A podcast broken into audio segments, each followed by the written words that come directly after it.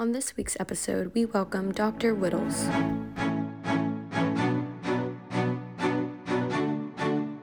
Dr. Wittles, why don't you give us an assessment thus far of how the Biden administration is handling this pandemic? Um, I, I feel that the Biden administration has let us down um, major wise because they've politicized this entire um, disease process from the beginning. And it's not, it wasn't only the Biden administration. This is left over from the Trump administration. I think the government has handled it really very poorly. They didn't listen to the people that are in the know. We've told them from the beginning this was not a pulmonary problem, that this was an inflammatory problem. We've developed uh, tests that are either more accurate or actually better for surveillance, and they're not using them because I, I they politicize the whole situation. And if we're not careful, we're going to get into more spikes. The only thing that I've been saying from the beginning, and you've been with me from the beginning, is I said that the vaccine is good, but it's not the cure all. You still have to wear a mask, you still have to stay socially um, distant, and you have to wash your hands and keep your hands out of your face. Um, I think that the the administration is handling this very poorly from every aspect. I don't think it's just this disease process. They've let us down in every aspect of his administration, from uh, from the borders to uh, how we uh, got out of Afghanistan. You know, I want to I want to I want to stay with you on the science, the data, and and the pandemic. Why is there such a pushback on the boosters? Well, that's a that's a very good question, Armstrong. And all the people that were vaccinated back in uh, January and February, they ha- they have really no immunity at this point, or very little immunity. We're starting to get more and more breakthrough. Um, we have a new variant coming, which is the Mu variant, which they don't even know if any of the vaccines are going to really work against this variant. And I think that we should be giving boosters. Israel is already planning on giving boosters and then another booster, four, to the everybody in the country. So I I think that we should all be getting vaccinated, but that is not, and I keep saying this, it's not the only thing that we need to do. We have to stop um, going into these large venues. I was watching football this week and nobody was wearing a mask. I mean, we're going to see spikes from all of this. So you really believe? Because you know, I um, attended the U.S. Open over the last week, and there were thousands of people. No one's wearing masks, and I find it interesting because you had to show proof of vaccination before you entered the venue. And I've heard these contradictory messages um, that even if you're vaccinated, you should still wear the mask. So you feel that even at these sporting events, whether it's tennis or pro football, even if you're outside, you should have a mask. I agree. If you're sitting that close together with someone, less than three feet, I think you need to have a mask. What is happening is, is we're getting a lot of breakthrough infections. These vaccines were not made to prevent the disease 100%. Nothing works 100%. But we are seeing more and more people getting sick from this, and it's our children. The children now are getting sick. And uh, it's going to be a big problem because we're going to start seeing children die and uh, hospitalized. The hospital's already overwhelmed by by this disease. You know, Dr. Wittles, I've known you for a while. I've never seen you look so overwhelmed and so dejected. I, I am getting more and more frustrated because as I see, uh, I walk around even my neighborhood, I'm wearing a mask. My neighbors go, We're all vaccinated. Why are you wearing a mask? because I don't want to get sick. And uh, thank God none of the people in my neighborhood have gotten sick, but they believe because the government told them if you're vaccinated, you're safe, you're okay, you can travel, you can uh, socially um, interact. I, I, think it's a big mistake. We're not out of the woods on this thing yet. What and about? Right. I'm tired because I take care of COVID patients all day long. I still see people dying. And it's not the older people that are dying now. It's the 40, 50, 60 year olds. It's not the 75, 80 year old people that are dying. And it's not only the people with comorbidities, it's normal people. I see them die every single day. So, Doctor, before I um, invite our distinguished panel to also ask questions, because I know they have them, what about the administration's latest um, mandate of vaccination of all federal workers, corporations with 100 employees or more, the man- mandated vaccinations? Because you do believe in the vaccination. Do you believe the administration is correct with this course of action? I, I truly believe that the administration is um, making a political statement. I think that corporations, the mandate that they have to get the vaccine and not wear masks, I think it's ridiculous. Here in state of Florida, um, uh, our governor has said no masks, and he's going to be punitive on the school system that makes uh, masks mandatory. I, I still say this, and I've said it four or five times already tonight. The vaccine is good, but masks are the only real way that you can keep this disease from spreading. Because a lot of people are asymptomatic, they don't even know it. So, and they're still infectious. And the PCR test, as you know, does not really pick up the disease unless there's a certain a level of virus on the stick when you stick it in somebody's nose. So the PCR test itself is flawed? Oh, I, I believe that it's not that it's flawed.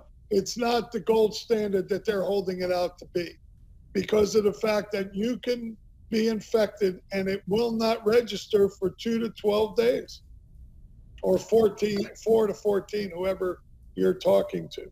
But you need to have a certain amount of viral load on the on the stick when they put it in your nose, and it has to be in a certain place in your nose to uh, to register. So I want to make sure so that none of us are confused by what you're saying because I clearly understand what you're saying. You're not advocating staying at home and isolate. You're not advocating um, not go to work or shut down the economy. You're just saying you need an extra layer of protection of wearing that mask. One thousand percent. I'm not advocating to shut down the economy. Right. I was never advocating to shut down the economy, but they could have done it differently. They could have shut down all of the indoor activities. They should have required masks. You could have kept everything outside and kept everybody distance, and I think we would have had a lot less um, people dying from this.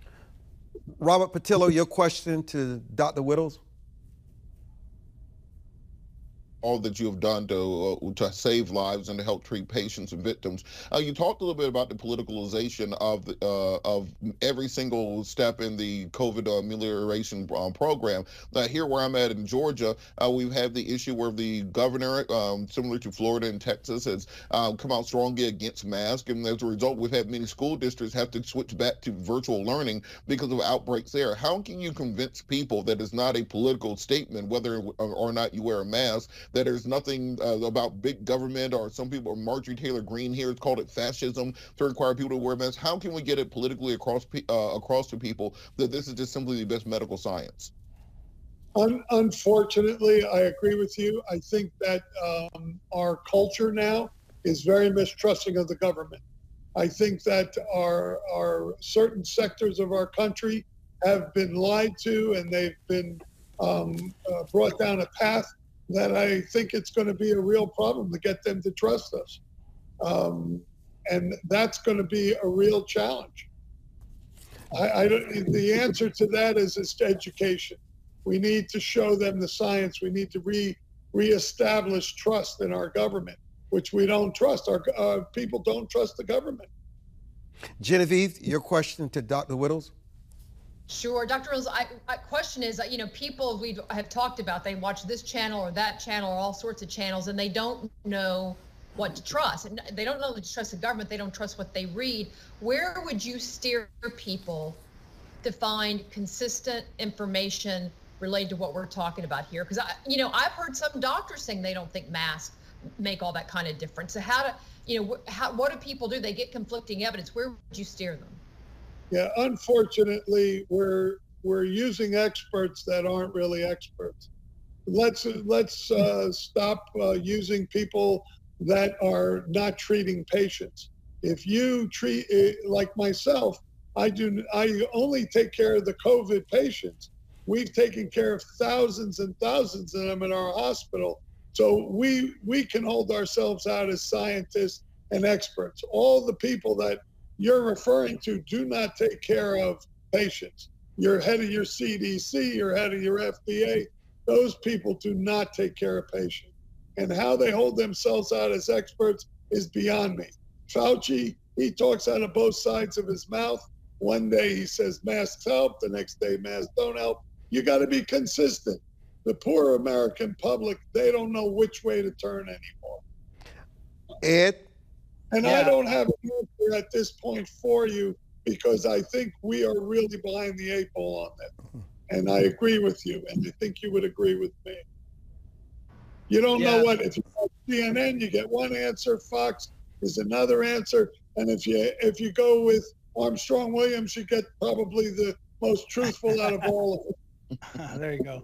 Uh, Hey, well, th- thank you, doctor, and thanks for all you're doing. And as uh, Armstrong said, you can hear it in your voice, both how much you care about what you're doing and how hard it is. Uh, I want to ask you about some just changing expectations for people. You know, and when this thing hit, I went back and did some reading about sort of the old days, the plagues that came through. And one thing I think Americans may be beneficial to hear is this isn't going away.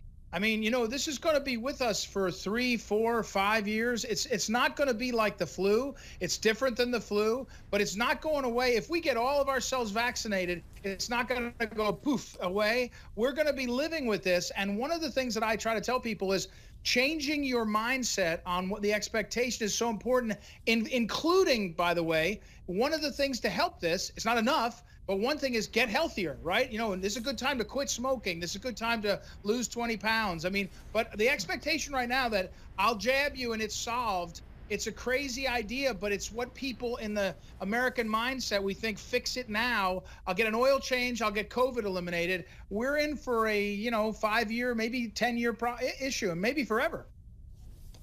You're right. If you look back on history, if you look at polio, if you look at the Black Plague, if you look at, through history, you're 100% correct. My feeling is, and I've been saying this, if you look back when I first started with Armstrong about a year and a half ago, we said this thing is going to be with us for three to five years. And I agree with you. And it's going to keep mutating. It mutates about every two weeks. We're expecting now the mu is coming through, and, it, and it's going to be a, a real problem. Vaccine and this herd immunity Eh, I disagree with all the people up in the government. You need to still stay isolated.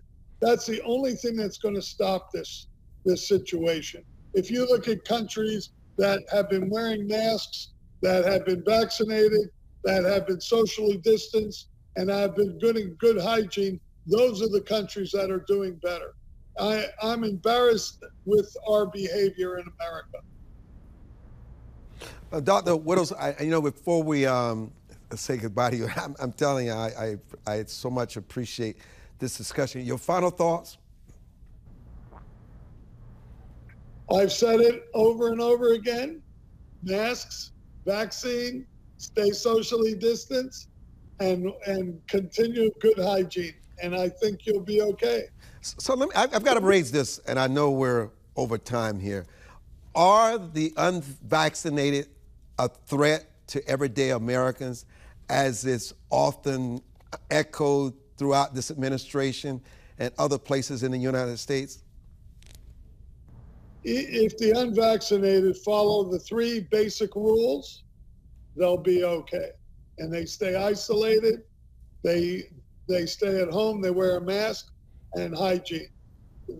I, I know I have friends of mine that are against the vaccine and have not been sick, and they've been following those three rules, and they've been fine. Um, I, I feel that this is the time for us. The vaccines they've developed are pretty effective uh, for the most part, and I think that Americans should be vaccinated. But I, as I've said all through this program again, mask, isolation, hand washing. Oh, and what about travel? Uh, travel, uh, if you're careful, you can travel. You can get on an airplane. They isolate, you know, stay away. Don't eat on the plane. Don't drink on the plane. That's a rather hard to do, but uh, we travel all the time with those rules. You got to follow rules. And Americans, we we routinely don't like to follow rules. You know, stand over there, do this, do that. We we take too many liberties. Why do you say? Why, why do you say? I'm sorry. Why do you say don't eat and drink on an airplane? Because you got to take off your mask. You can't you can't eat or drink with your mask on. So ban food and liquids on airlines? I'm sorry? Ban no, no, food? No, they don't have liquor anymore on the airline. I'm talking about water and peanuts and whatever. No, no, no, I don't think they ought to serve them right now on these short flights. Well, listen, I appreciate your can. I know we're going to say goodbye to Robert Patillo and Genevieve. It's been such a fascinating discussion. I think we all, it's, not something we expected. But you know what? You know the truth and common sense when you hear it. it that just cannot be denied. Dr. Wittles, thank you so much for your time, and I'm glad you joined us tonight. Thank you for listening to this week's episode.